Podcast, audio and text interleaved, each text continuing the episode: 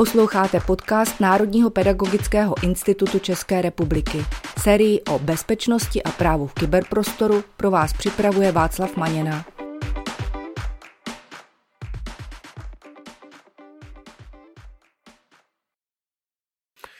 Vítám vás u dnešního dílu na téma Jak na bezpečné sdílení dat, který jsme pro vás připravili s Pavlem Matějčkem. Pavle, vítej. Zdravím tě Václave a zdravím i vás, naši posluchači. Dobrý den. Dnešní téma se netýká jenom učitelů a žáků, ale přeneseně také rodičů. Tento díl totiž vznikl na základě reálných historek a příběhů ze škol, kdy třeba škola nazdílela něco, co neměla, nebo v dobré víře nazdílela třeba rodičům nějaké fotografie, které byly určeny jenom konkrétním rodičům, ale fotografie se potom ocitly někde na internetu naprosto veřejně a nekontrolovaně. Takže Pavle, co všechno se může stát, když sdílíme nějaká větší data třeba s rodiči nebo s nějakými kolegy třeba z jiné školy? To je zajímavá otázka. Těch věcí, které se s těmi datama můžou stát, je opravdu hodně. Za mě to nejhorší je, že nazdílíte data, který by sdílet být neměla, někomu, komu je sdílet nemáte což může znít takhle velmi zamotaně, ale de facto na tom pak postavené celé to GDPR. Eh, představ se třeba klasickou věc, kde vezmeš jako nějaké fotografie, které měly být třeba určené jenom pro určitou skupinu lidí nebo jenom pro někoho a vyzdílíš je široké veřejnosti. A na těch fotografiích můžou být vidět citlivé věci, ne třeba jenom jako děti, obličeje a něco, co by dokázalo identifikovat, ale můžou tam být vidět třeba i dokumenty, hesla na nástěnkách nebo něco podobného. A teď se mi úplně vybavila historka, která se stala mně, protože působím ve východočeském kraji jako IT guru a hodně posílám e-mailů ředitelům. No a představ si, máme tady obce, které se jmenují stejně a já jsem si spletl školy a poslal jsem celkem nevinnou věc, takový to byl jenom protokol nebo takový formulář, který jsem odeslal na školu, ale byla to úplně jiná škola a úplně jiný ředitel. A jelikož eh, jsem to udělal mailem, tak vlastně tu věc nemůžu vzít zpátky.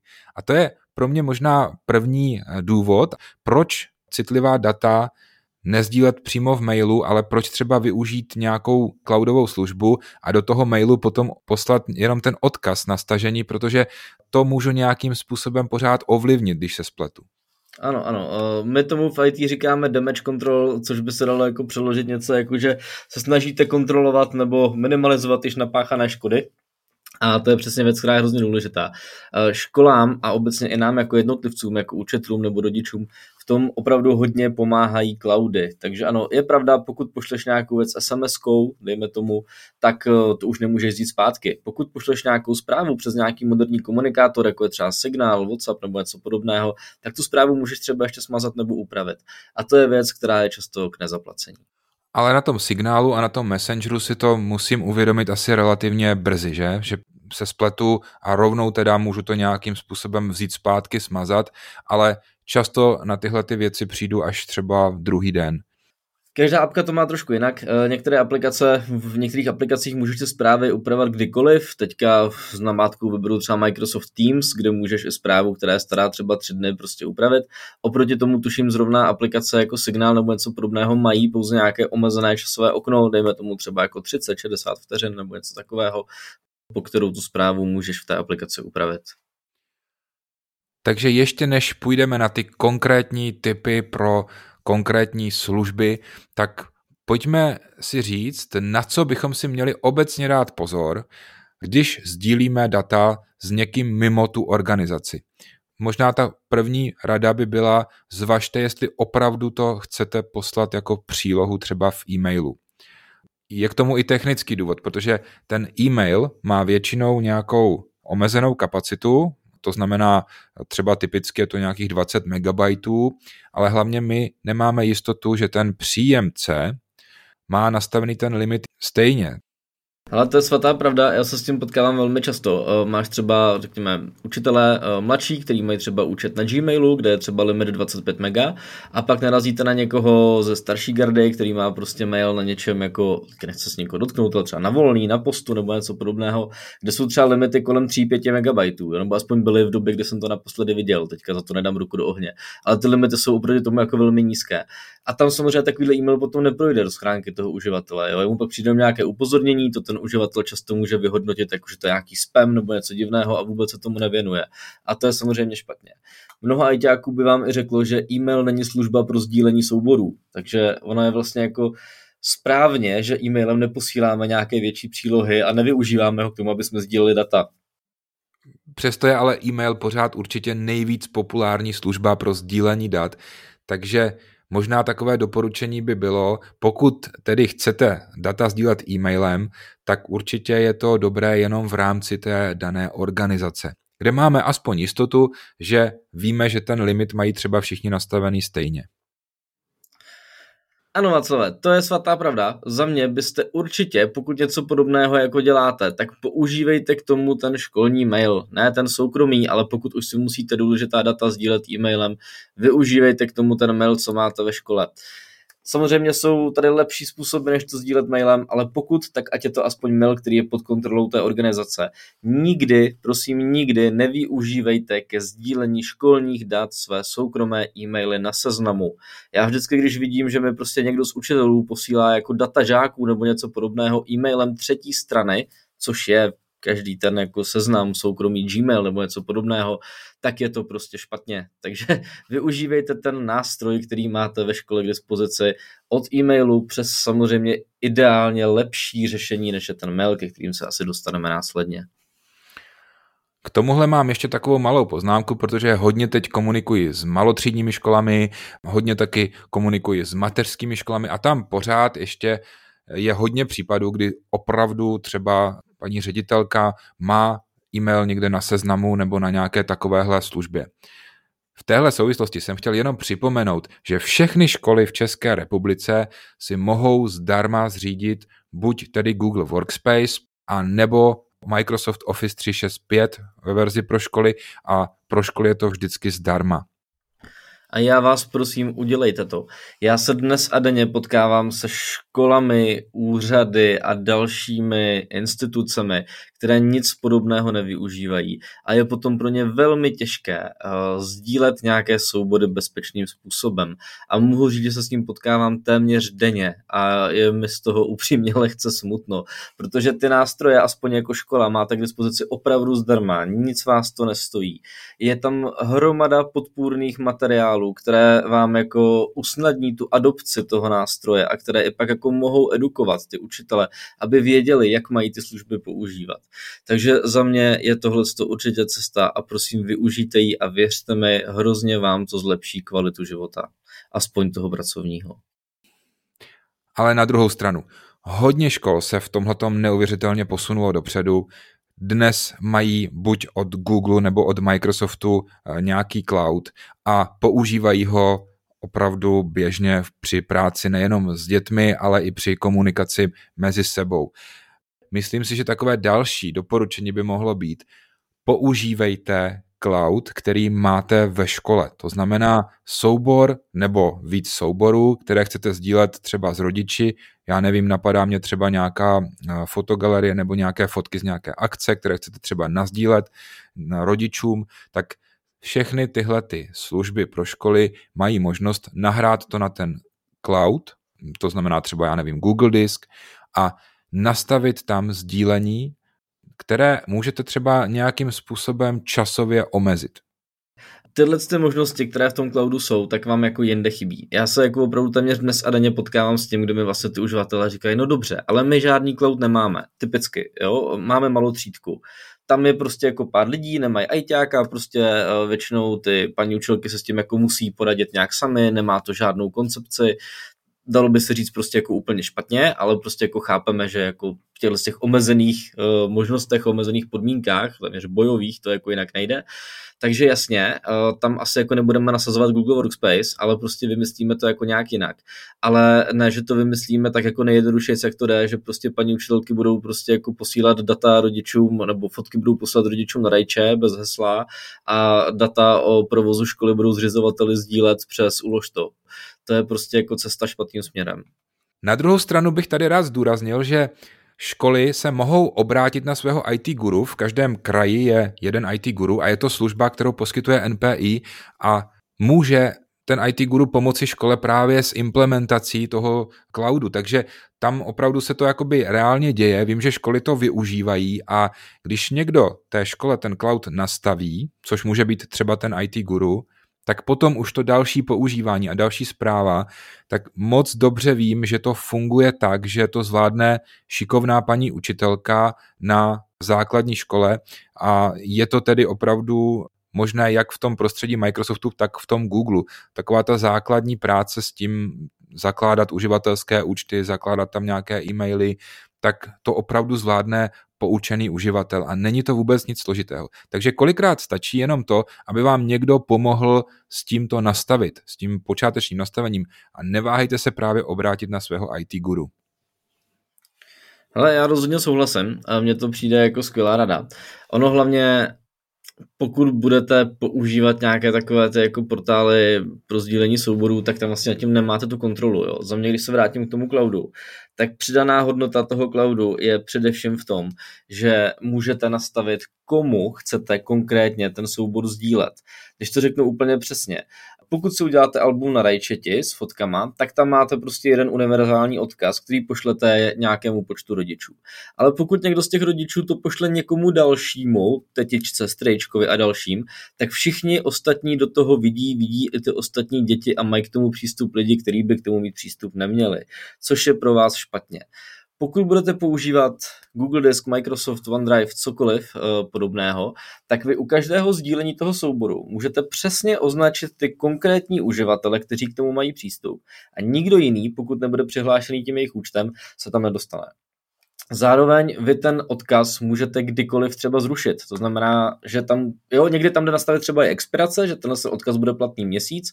Pokud tam nastavit třeba nejde, tak se to můžete pohlídat, řeknu třeba poznámkou v kalendáři, kde se řeknete, hele, za měsíc zrušit přístup do fotoalba materské školky Delfínci. Jo, a za měsíc prostě zrušíte a všem těm lidem najednou přestane ten odkaz fungovat.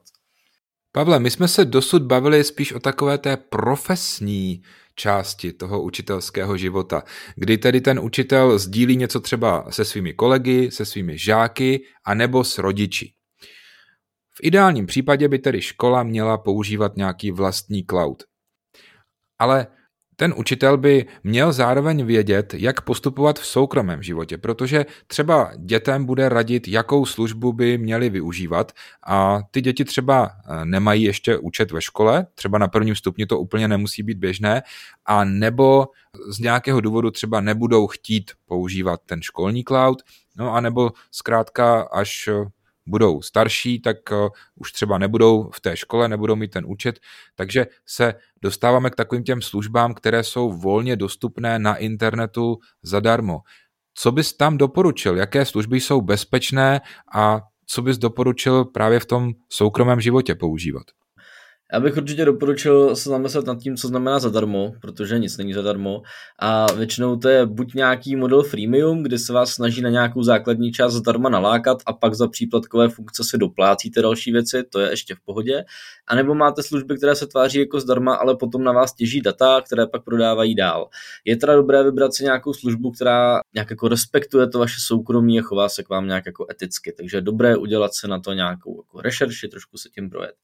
Eh, já vím, že ty máš hodně rád službu upload.nolog.cz Nolog je združení, které se snaží vlastně jakoby zajišťovat různé služby, provozují třeba na Mastodontu vlastní vitr.cz, alternativu k Twitteru a snaží se vlastně nabídnout nějaké alternativní řešení mimo ty velké hráče, ty jejich služby jsou k dispozici zdarma, vždycky se zaměřují na služby, které podporují nějaké šifrování a ochranu soukromí. Eh, v tomhle tom případě ten upload nolog.cz je vlastně alternativou pro službu, která je poskytována normálně Mozilla Foundation.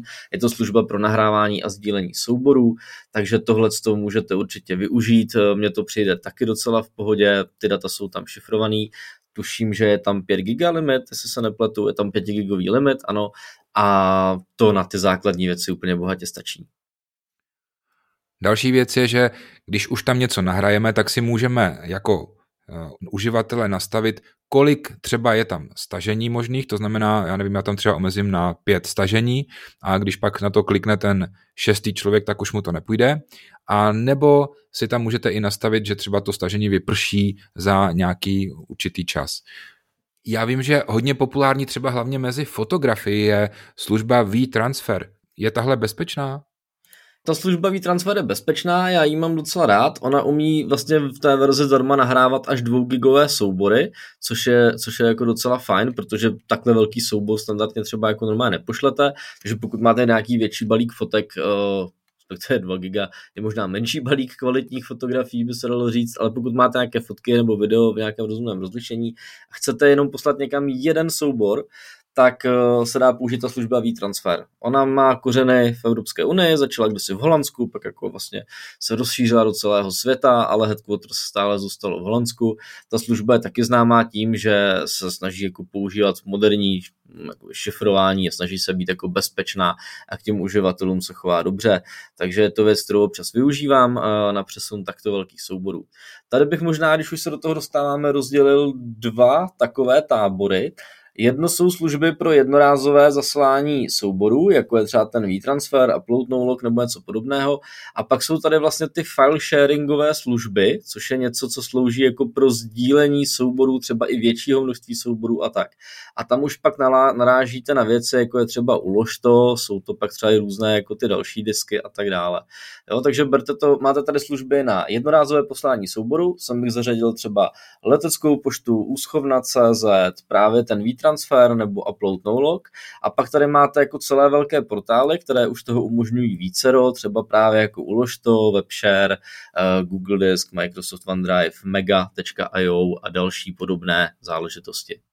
Já bych ještě na chvilku zůstal u těch služeb pro sdílení souborů, které vlastně využívají nějaký cloud, tak tam mě napadá, že už ten uživatel často vlastně má ty služby k dispozici a možná si to jenom neuvědomuje. Tak třeba každý uživatel Androidu bych řekl, že má určitě svůj Google účet, který může využít.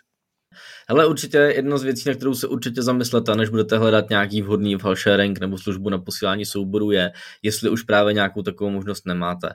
Jak říkáš, každý uživatel Gmailu má zřízen Gmailový účet a s tím se pojí i Google Disk, na který můžete nahrát, tuším, že v té základní verzi až 15 nebo 20 GB je to dneska. Oni se ty limity často mění, tak mě prosím nechytejte za slovo, ale tuším, že dnes tam máte 15 nebo 20 GB zdarma.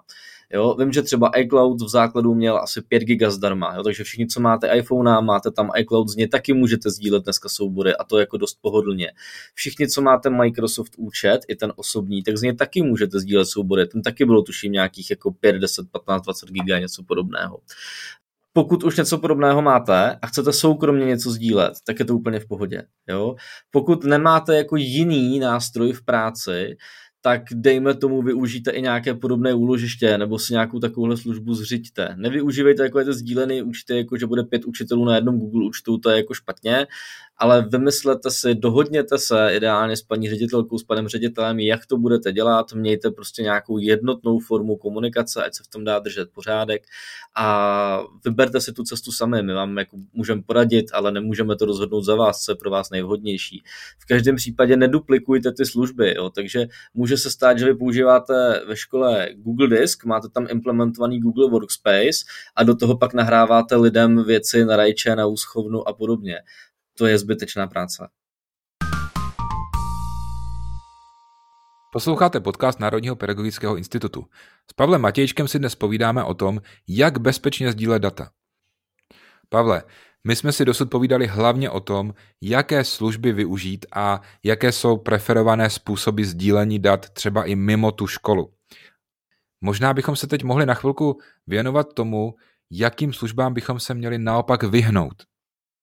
No, to je dobrý point.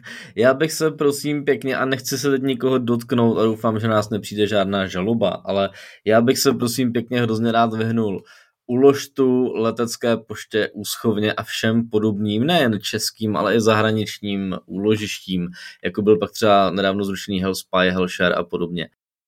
Já si myslím, že žaloba moc nehrozí, protože nejde o to, že my bychom varovali před těmi službami jako takovými, ale my varujeme před tím sdílet tam citlivé informace a citlivá data, což bez zesporu je většina dat, se kterými ve škole pracujeme.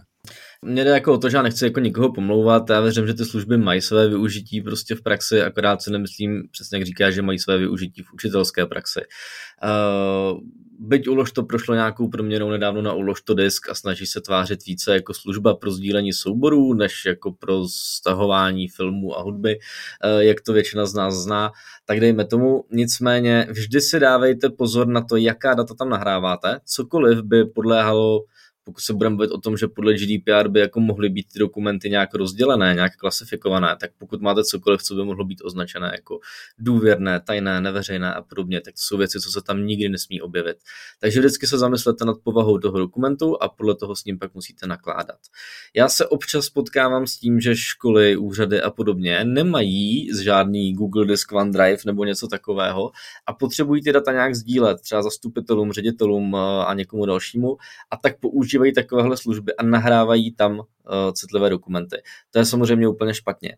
Pokud a teďka jenom pokud, jo, zvedám vysoko, zvedám prsty, když to nevidíte. Pokud nemáte jinou možnost, a podle mě vždycky nějakou máte, ale pokud jako jinou možnost nemáte, než takovouhle službu využít, tak to udělejte tak, že tam nahrajete ty data buď zašifrovaná, což je ale na spoustu uživatelů jako vyšší dívčí, tak já radím druhou věc, ten soubor u sebe na disku zazipujte, dejte ho do archivu, ten archiv opatřete nějakým třeba desetiznakým náhodným heslem, tenhle ten archiv zaheslovaný nahrajte na nějakou takovouhle file sharingovou službu a tomu člověku, kterému ten soubor posíláte, pošlete heslo k tomu souboru SMS-kou nebo e-mailem, prostě nějakým jiným kanálem, než posíláte ten link tak zajistíte to, že kdyby se k tomu souboru na té službě dostal kdokoliv cizí, tak bez toho hesla ho neotevře. Je to aspoň minimální ochrana, kterou můžete udělat a nic vás nestojí. Ty už si to tak trochu naznačil, když si říkal, jinou možnost máte vždycky. Já pozoruji poslední dobou, že hodně lidí využívá ke sdílení souborů různé messengery typu WhatsApp nebo nějaký messenger na Facebooku a tak dále. Na co bychom si měli dát pozor? Jsou vůbec tyhle messengery vhodné? Tyhle ty messengery jako WhatsApp a sdílené e-maily a podobně, to jsou věci, kterým se jako vyhněte. Jo. Komunikátory typu WhatsApp se ve školách často používají právě proto, aby se buď obcházely nějaké restrikce, to znamená, že třeba administrátor vám ve škole zakáže přístup na ulož to, Dropbox a podobné služby, tak si učitelé založí WhatsAppovou skupinu, do které si ty data posílají. Nicméně je to velmi náchylné na jednu častou a za mě jako ošklivou věc a to, že vám odejde někdo z učitelského sboru, ale nikdo ho už nevyhodí z té skupiny. Tomu učiteli zůstane to telefonní číslo, WhatsAppový účet je pořád připojený a všechna citlivá data, která tam dále sdílíte, sdílíte i s člověkem, který by k něm už přístup mít neměl. A to bych možná použil jako takovou myšlenku na závěr, protože to se netýká jenom WhatsAppu. Takže moje finální rada ke všemu, co jsme si dnes řekli, ať už používáte jakoukoliv službu, tak je dobré vždy po nějaké době udělat revizi a zkontrolovat, kdo do té služby má stále přístup. My už jsme se tady o tom bavili v minulosti, pokud máte nějaké účty pro přístup do školy, že si máte v AD vždycky zkontrolovat, jestli ty účty jako s odchodem učitele ten jeho účet jako deaktivovali a jako odebrali mu všechna oprávnění a tak, tak to potom platí i u těch jiných cloudů a dávejte si opravdu pozor na to, aby ti uživatelé, kteří už s vámi v organizaci nejsou, tak aby jim tam ten přístup nezůstával. A je platné napříč všemi platformami. Pavle, děkuji ti za dobré rady a za to, že si našim posluchačům dal podněty, kterých mají opravdu hodně. Protože to téma je ale opravdu široké, tak jsme dneska nestihli probrat třeba sdílení fotografií v různých uzavřených skupinách. V příštím díle se budeme proto věnovat sdílení fotografií a legislativě, která s tím souvisí. Pokud máte nějaké dotazy, budeme moc rádi, když nám je pošlete. Já vám děkuji, těším se na příště a těším se i na vaše náměty toho, čemu bychom se měli příště věnovat. Děkuji, mějte se hezky a naslyšenou.